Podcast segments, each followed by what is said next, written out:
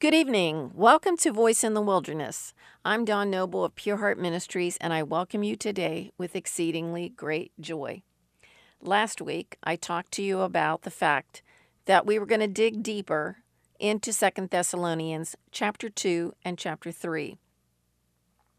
Now, I just want to be straight up and clear and let you know that I am using a commentary by uh, William MacDonald. It's called the Believer's Bible Commentary. I think it's I think it's a pretty good commentary, and sometimes you have to use a commentary because these are scholars. These are people that have dug deep into things and into the Greek and the Hebrew, and sometimes you get into a part of Scripture that is really hard to parse. In other words, it's hard to figure out exactly what the writer is talking about, the context, and sometimes, especially when in these particular chapters, talking about the future, the future that we actually are part of right now, and of course, the end times when Christ's return, the tribulation, etc. So that can get pretty confusing for any believer and any person studying the Word. So I am going to be using that commentary tonight. I just wanted to give you a heads up and and give credit to uh, William MacDonald. So what I want to do first is I want to read Second Thessalonians chapter 2 verses 1 through 17 We'll talk about that. Then we'll start with chapter 3 and do verses 1 through 15. The title of this message is Keeping Steadfast. Keeping Steadfast. Paul writes to the Thessalonian church Now, brethren, concerning the coming of our Lord Jesus Christ and our gathering together to him, we ask you not to be soon shaken in mind or troubled either by spirit, or by word, or by letter, as if from us, as though the day of Christ had come. I, by the way, I am reading out of the New King James Version today.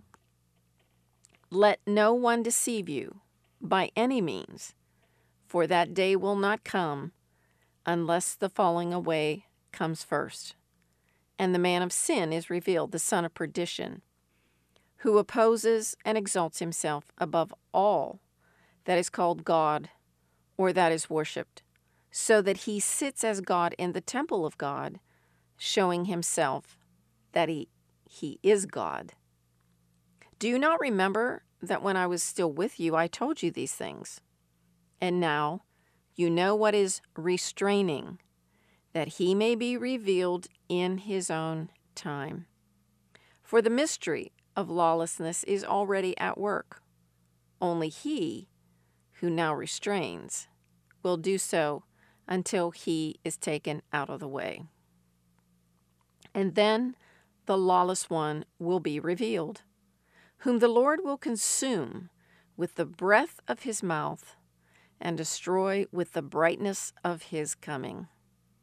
The coming of the lawless one is according to the working of Satan with all power, signs, and lying wonders, and with all unrighteous deception among those who perish, because if they did not receive the love of the truth, that they might be saved. And for this reason, God will send them strong delusion that they should believe the lie, that they all may be condemned who did not believe the truth but had pleasure in unrighteousness. But we are bound to give thanks to God, Paul says, always for you, brethren, beloved by the Lord, because God from the beginning chose you for salvation through sanctification by the Spirit and believe in the truth, belief in the truth, to which He called you by our gospel for the obtaining of the glory of our Lord Jesus Christ. Therefore, brethren, stand fast and hold the traditions which you were taught, whether by word or by our epistle. Now may our Lord Jesus Christ Himself and our God and Father, who has loved us and given us everlasting consolation or comfort and good hope by grace, comfort your hearts and establish you in every good word and work. Okay, so when Paul is um, talking about right there in verse 2, he says, Don't be soon shaken or troubled or worried. What was going on was they were concerned about the coming of the Lord.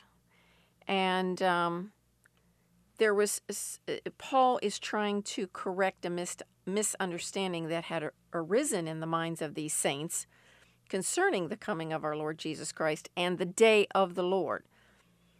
These saints were suffering such severe persecution that it was easy for them to think that they were already in the first part of the day of the Lord, uh, which would be the tribulation period.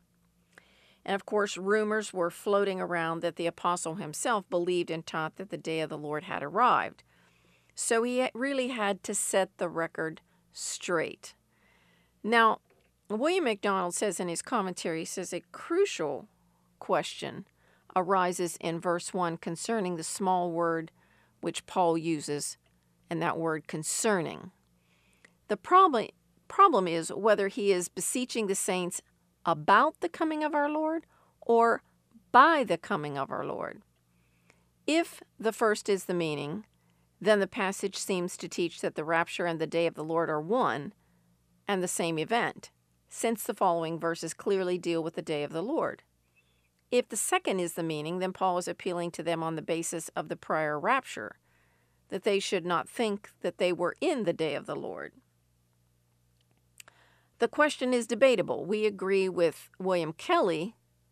Uh, William MacDonald says we, we, we agree with William Kelly when he adopts the second view, saying this The comfort of the Lord's coming is employed as a motive and means for counteracting the uneasiness created by the false presentation that the day of the Lord was there. We understand Paul to be saying, quote, I appeal to you on the basis of the rapture that you should not fear that you are in the day of the Lord. The rapture must take place first, right? So the rapture has to come and then the tribulation. Um, you will be taken home to heaven at that time and will thus escape the horrors of the day of the Lord. So, the day of the Lord is equivalent to the tribulation period. The expression, the coming of our Lord Jesus Christ and our gathering to him, Paul writes, seems to refer unmistakably to the rapture because we are being gathered to the Lord. That is the time when we meet Him in the air. So if you and I are still alive when that trumpet sounds and the call comes, we're going to disappear in a twinkling of an eye, in like a nanosecond. We will disappear from the earth to be gathered in the air with Christ. I hope I'm still around. I pray that I am. It should be clear that the rapture is not the same as the day of the Lord. Um, yes, the rapture is not the same as the day of the Lord. The day of the Lord is the tribulation. Now, the Thessalonians were not worried that the Lord had come. They knew that he had not come, but they were worried that the day of the Lord, in other words, they had worried that the tribulation had come because of the severe persecution they were under.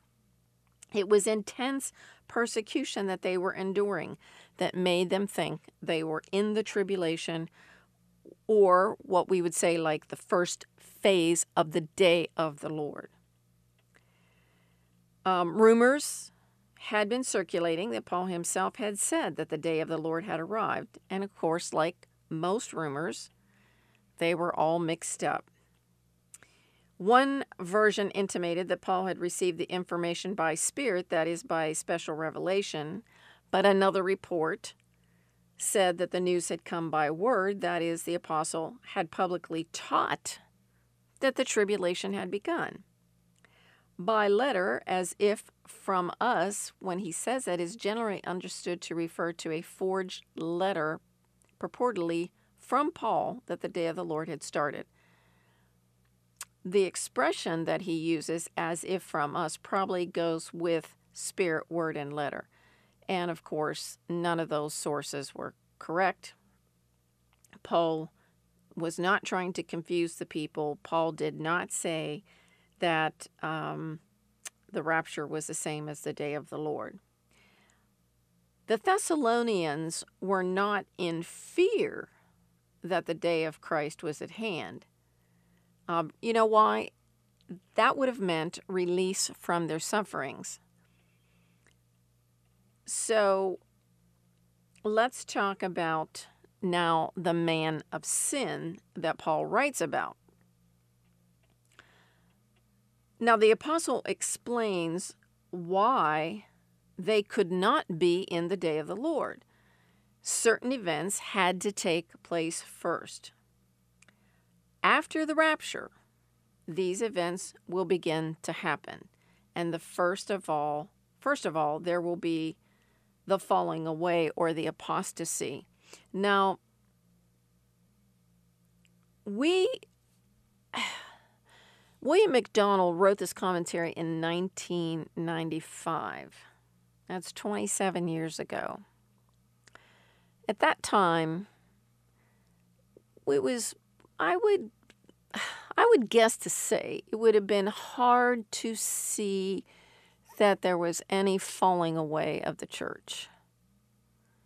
Um, I remember, um, yeah, I, you know, 27 years ago, I don't think anybody would have said that there would have been a real falling away of the church. I think now we can very much say that there is, has been a falling away of the church. COVID really clarified some things for us because churches shut down, churches closed their doors.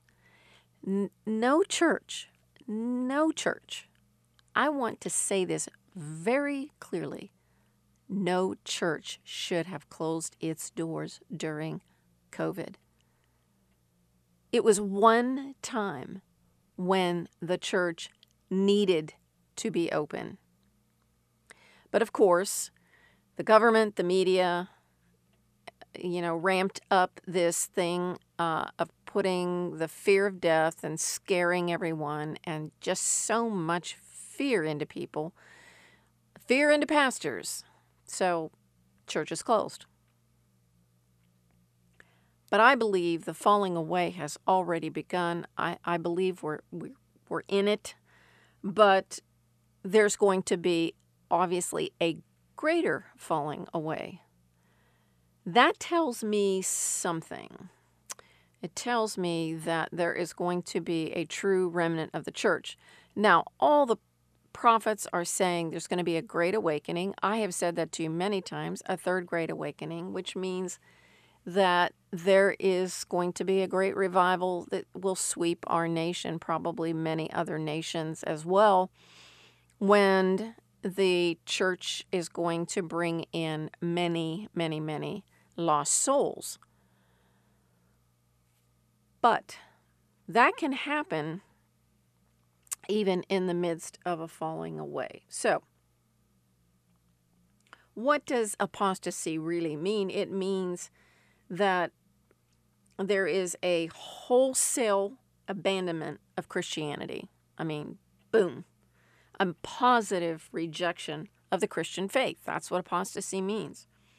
So there's a huge segment of the American population that does reject the Christian faith.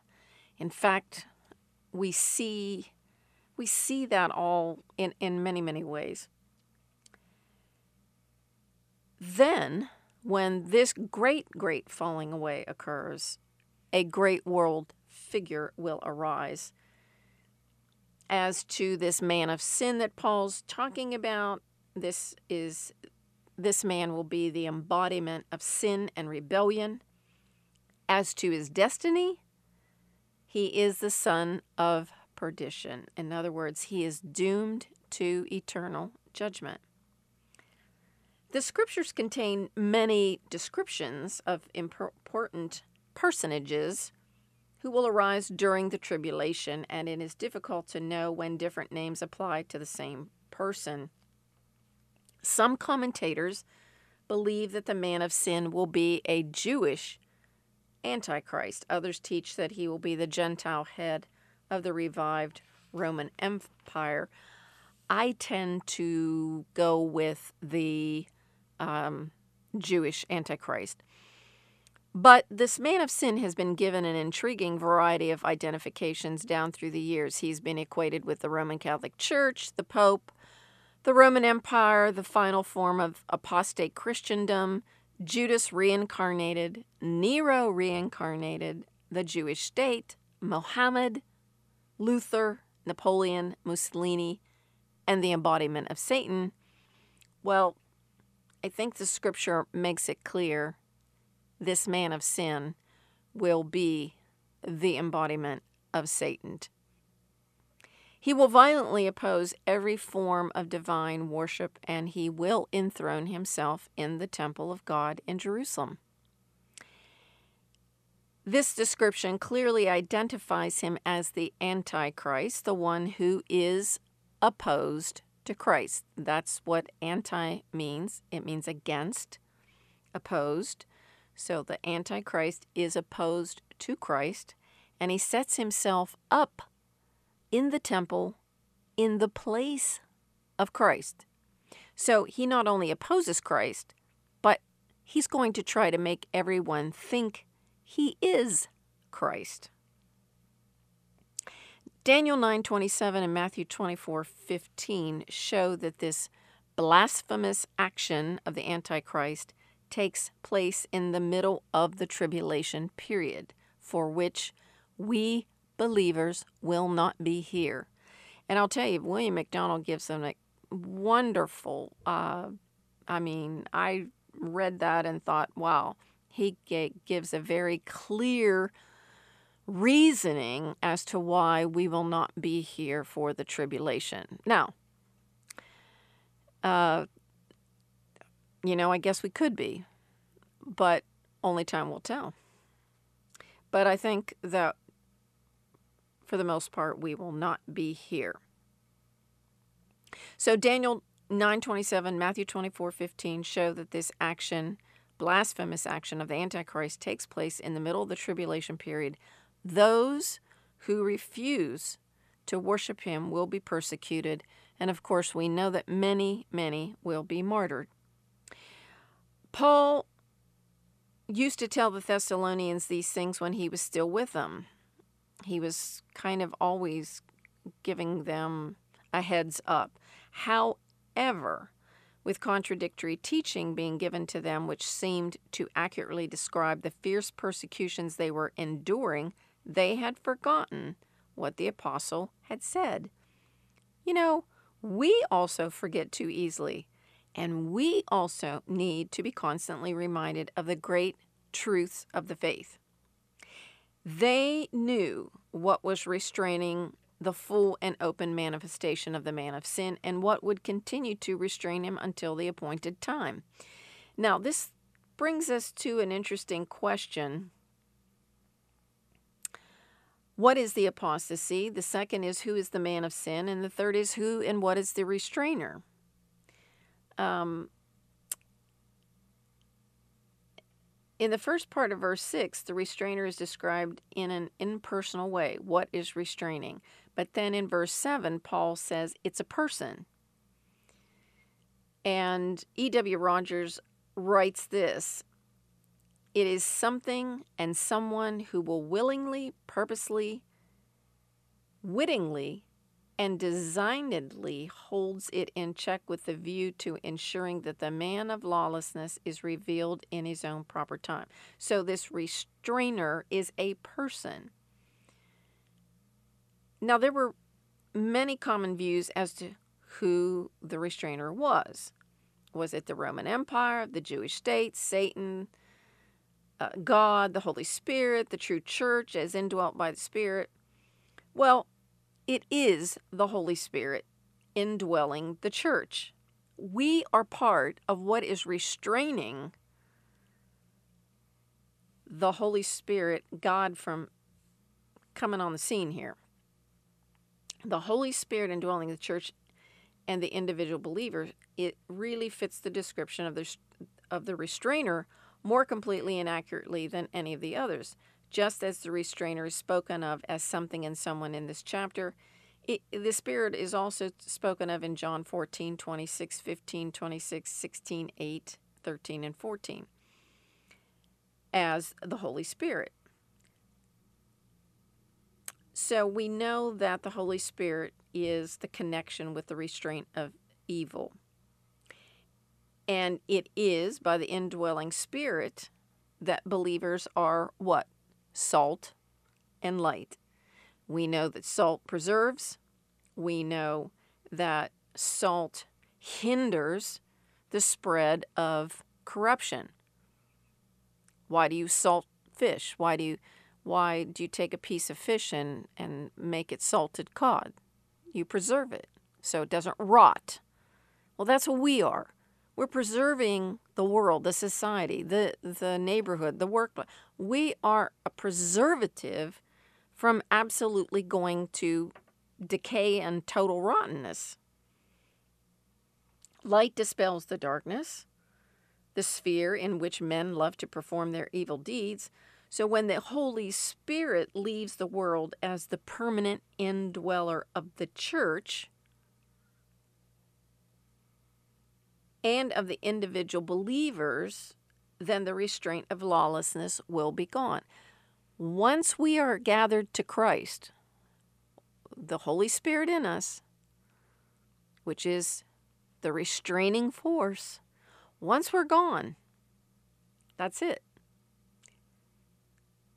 There will be no restraint of lawlessness, and it will then begin. When Paul writes the mystery of lawlessness was already at work, um, he's talking about that there was a tremendous spirit of disobedience to God. It was already like underneath the surface. And what he is saying um, was not that it was mysterious, but rather that it hadn't fully manifested. It was still in the germ form. Right now in our society, we see lawlessness happening Certainly in all of our major cities, we see it on the news all the time. And so here we are, the salt and the light. We are perf- we are to be performing this action of restraining lawlessness. Now, what has hindered the full display of this spirit? The lawlessness spirit the presence of the Holy Spirit and the indwelling the, and indwelling the church and every believer. And he will continue to exercise this function until he is taken out of the way, that is, at the rapture. Now, some people might say, well, how can the Holy Spirit re- be removed from the world? As one of the persons of the Godhead, isn't he omnipresent? That is, everywhere at all times, then how can he leave the world? Well, of course, we know that the Holy Spirit is omnipresent. He's always in all places at one time and the same time. And yet, there was a distinct sense when the Holy Spirit came on the day of Pentecost. Jesus had repeatedly promised that he and the Father would send the Spirit. Well, how then did the Spirit come? Well, he came as a permanent indweller of the church and of every believer. And until Pentecost, the Holy Spirit had been with believers, but since Pentecost, he has dwelt in them. Until Pentecost, the Spirit was known to depart from believers. David prayed, Do not take your Holy Spirit from me. But after Pentecost, the Spirit remains forever in the believers of the church age. So the Holy Spirit will leave the world in the same sense in which he came at Pentecost that is, as the abiding indweller of the church and of every believer. He will still be in the world, he will still be convicting people of sin and leading them to saving faith in Christ. We know that during the tribulation, people will be saved. But his removal at the rapture doesn't mean that no one's going to be saved during the tribulation. No, no, no. Of course they will be. But they won't be um, members of a church. They'll rather be the subjects of Christ's glorious kingdom. And after the church has been raptured to heaven, the lawless one will be revealed to the world. So, um, we are right in believing that the man of sin is revealed after the rapture and that he continues until Christ's revelation, and then his career will last approximately seven years, the length of the tribulation period. And then the scriptures tells us that the Lord will consume him with the breath of his mouth and bring him to nothing by the manifestation of his coming. So, I think that um, we've covered not all those scriptures yet, but I think you have a little better handle on what we're talking about with regard to the tribulation, the rapture, the day of the Lord, the man of sin, the restrainer. And that should give you a little better picture of understanding what's about to come down the road for us. In the meantime, we say, be steadfast, stay steadfast in the things of the Lord, in His Word, in prayer, in fellowship with one another. And we're going to continue this next week. We'll be doing part two, maybe even a part three. So I want to say you can go to www because we're out of time, pureheart.today. And you can listen to this podcast again. You can download the iHeart Media app and go to podcasts and plug in Pure Heart Ministries to listen to this podcast again. You can write me. You can email me at dawn at pureheart.today. And of course, we would love to hear from you in every way possible. We thank you always for prayers. We thank you for helping to spread the word and help support this ministry. You can send a check to Pure Heart Ministries, P.O. Box 85, P.O. Box 85, Valley Grove, West Virginia 26060. Well, this is Dawn Noble. I look forward to being with you next week as we continue to dig into Second Thessalonians chapters 2 and 3. I look forward to being with you again. Shalom, shalom, peace be unto you.